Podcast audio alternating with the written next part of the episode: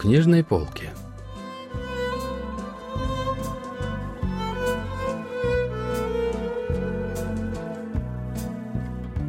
Рассказ «Перед дверью» писателя Ли Дон Ха.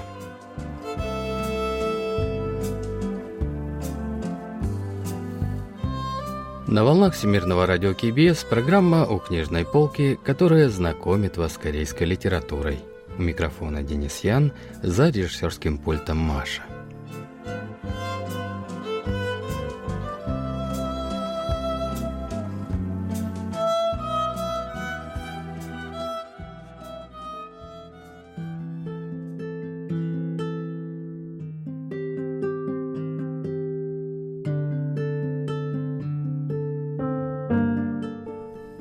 Квартира заперта на замок.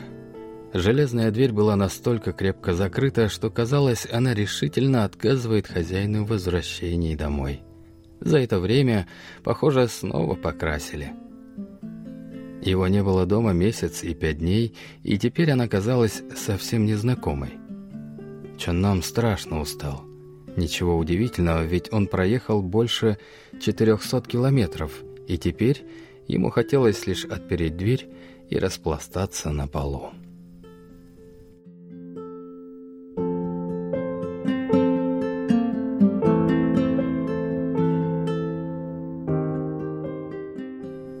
Рассказ писателя Ли Дон Ха «Перед дверью» был опубликован в 1992 году. Действие произведения происходит в начале 90-х годов, когда мобильных телефонов еще не было. Главный герой по имени Чон Нам – мужчина в возрасте 45-50 лет, живет в окрестностях Сеула, но работает учителем на юге Кореи, поэтому к семье приезжает примерно раз в месяц – Однажды он приехал домой без предупреждения и не застал никого дома.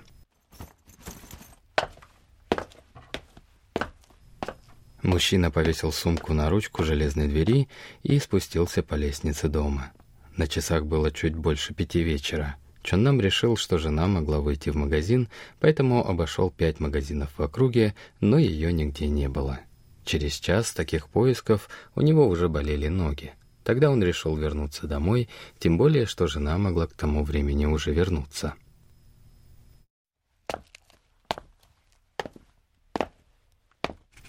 Из-за отсутствия лифта на самый последний этаж пришлось подниматься пешком. Еще в пролете между четвертым и пятым этажами герой заметил на дверной ручке свою сумку, то есть жена так и не вернулась.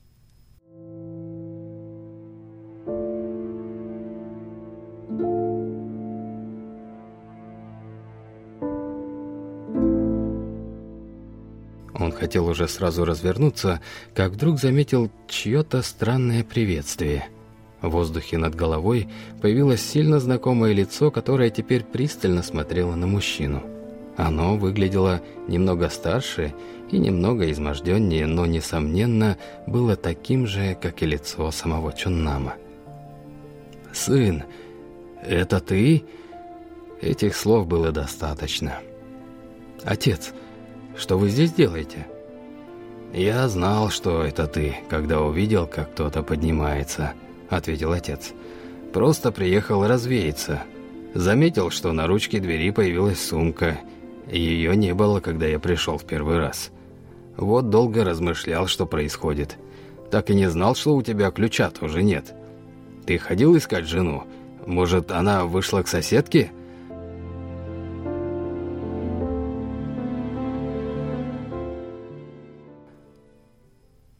Эти слова навели Чоннама на мысль, что жена могла уйти в церковь. Тогда он ринулся к общественному телефону, предварительно выучив номер церкви на двери подъезда, но и там жены не оказалось. Тогда мужчины решили выйти на улицу, Чоннам посадил отца на скамейку на детской площадке.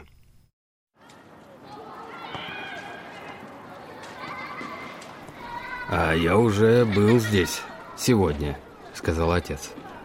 «Правда?» Значит, вы приехали рано. Обедали? Я ел в поезде. Приехал на обычном пассажирском. Отец, почему вы каждый раз ездите на пассажирском поезде? Разве нет поездов быстрее? Сэмаыли или Мугунхуа? Да я ведь не тороплюсь. Мне нравится ездить в пассажирских поездах.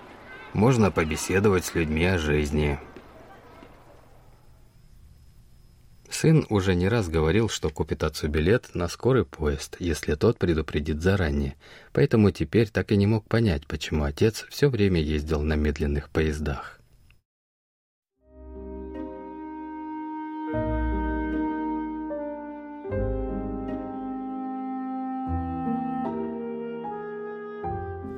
Таков был отец.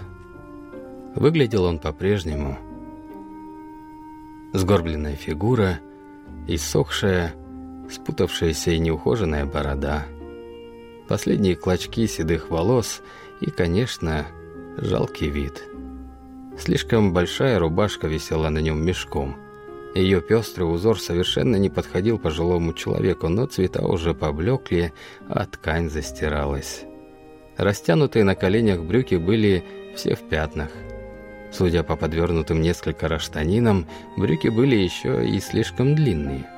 Другими словами, наряд был совсем не подходящим для визита в Сеул, даже несмотря на сезон. Отец скорее можно было принять за бездомного старика –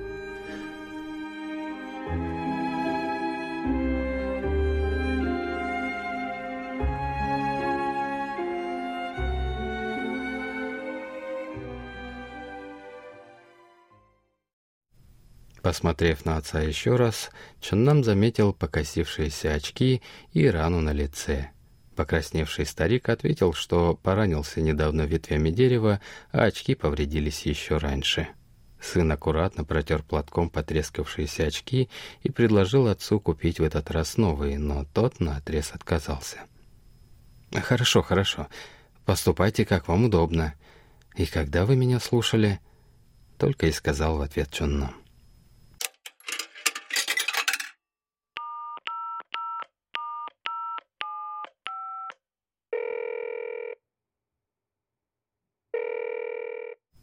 Главный герой снова позвонил домой с общественного телефона, но трубку никто так и не брал. Он даже подумал, что дома мог сломаться телефон, поэтому взбежал по лестнице на пятый этаж, но на ручке двери по-прежнему висела сумка. Тогда Чуннам снова вернулся к отцу. «Неужели у вас только один ключ?» — спросил отец. «Надо было сделать несколько.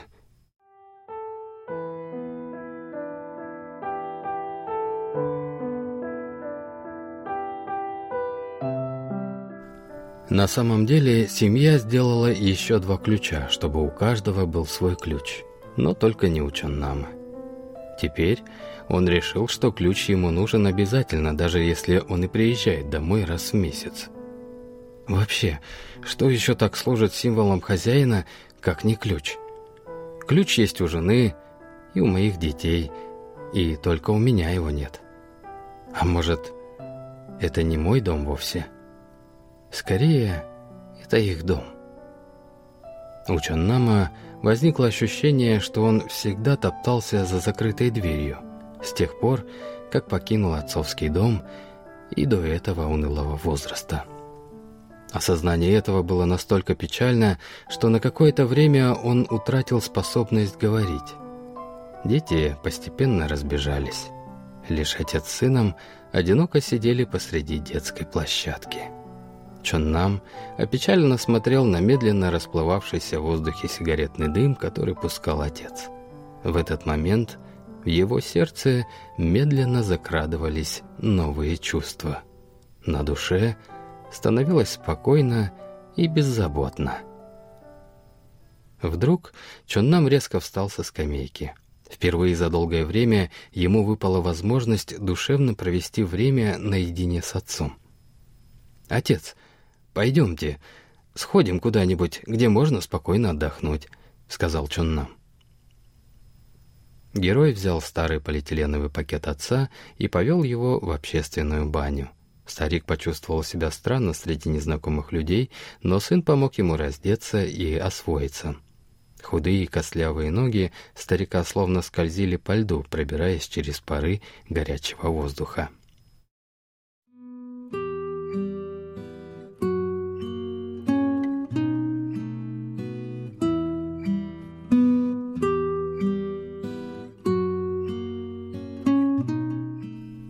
Говорят, что тигр больше всего не любит кошек. Все потому, что они так похожи на него самого. Иногда Чоннам думал, что подсознательно мог относиться так же к своему сыну Соги.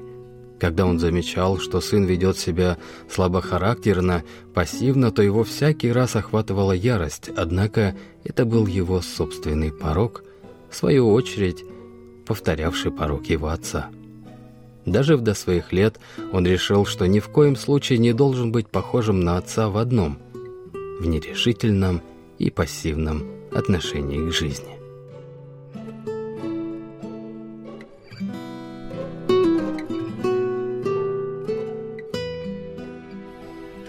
Отец главного героя родился в годы японской оккупации, а в молодости пережил Корейскую войну, поэтому его жизнь сопровождалась вечными трудностями. Сын об этом тоже, конечно, знал. Он хорошо помнил, как ненавидел отца, когда в праздники не было еды или когда он больным не мог сходить в больницу. «Ты всю жизнь прожил в бедности, но и не работал по-черному, и все же твое тело безнадежно перекосилось, безжизненно разрушилось, безжалостно ослабело». Чоннам взял в руки мочалку, подошел к отцу и начал тереть его покрасневшую спину.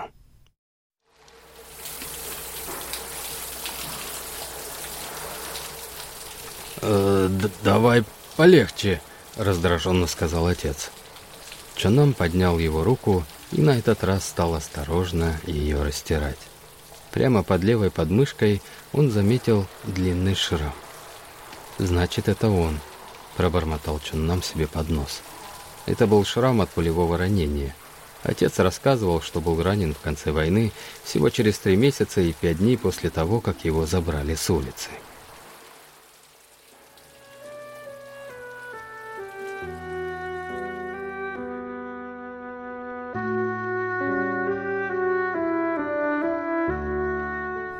Чоннам осторожно потер шрам мочалкой. Внезапно его пронзила мысль. Не с того ли времени отец стал слишком боязливым и настороженным к миру? Он вспомнил, что мать при жизни жаловалась на то же самое. Муж вернулся домой только телом, душу оставил на войне. Лежит себе на теплом полу целыми днями. Ну, что тут будешь делать? Другими словами, она винила отца в том, что он не имел ни честолюбия, ни цели в жизни. Разве он действительно вел такую бестолковую жизнь? Насколько помнил Чон Нам, это было не совсем так. До того, как он покинул родной город и переселился в Тегу, отец очень любил пробовать себя в чем-то новом – Будет правильнее сказать, что именно после того, как не имея ничего за душой, отец перевез всю семью в соседний город Тегу, он потерял волю и интерес к жизни, стал во всем нерешительным и боязливым, и в конце концов превратился в бесполезного и бестолкового человека. В большом городе ему не доставало толка, равно как и удачи.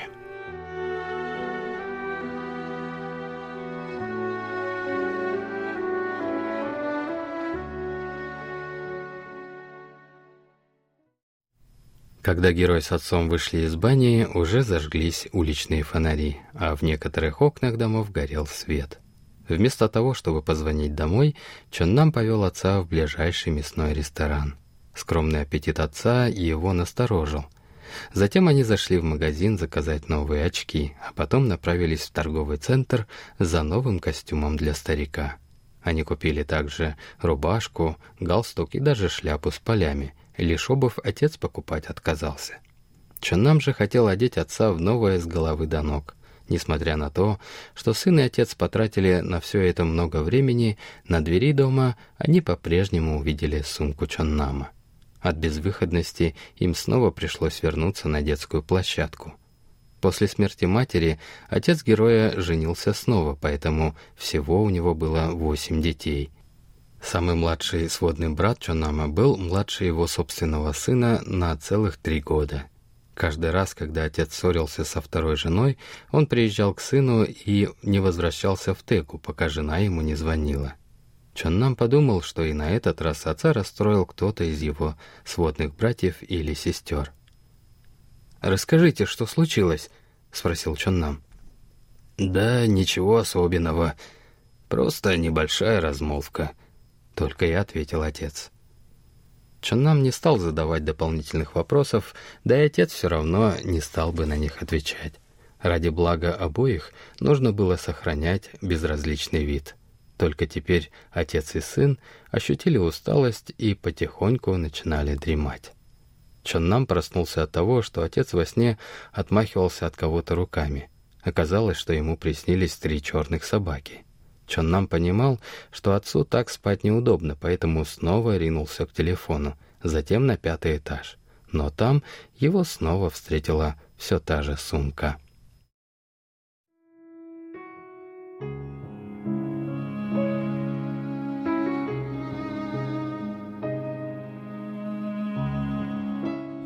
Когда Чоннам вернулся на детскую площадку, старик снова спал.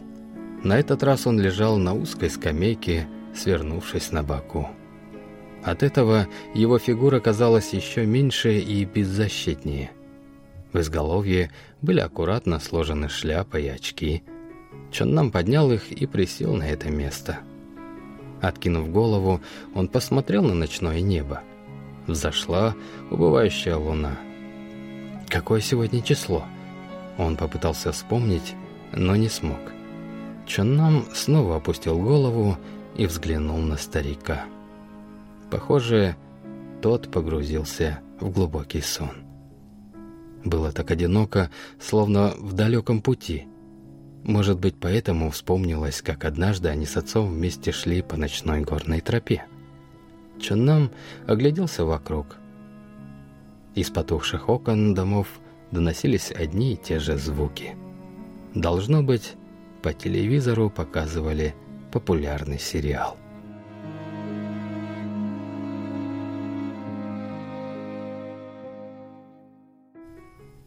Вот что говорит о главной мысли автора литературный критик Чон Сойон.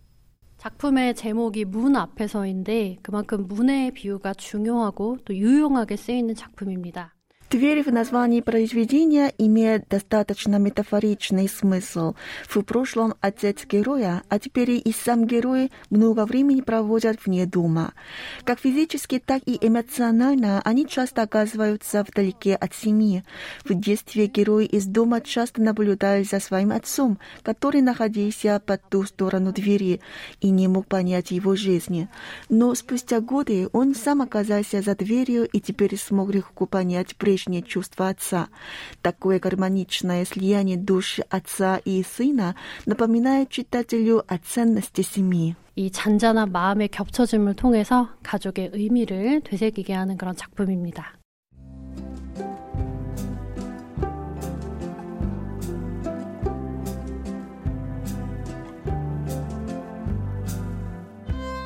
На этом мы заканчиваем наш рассказ о произведении «Перед дверью» писателя Ли Дон Ха.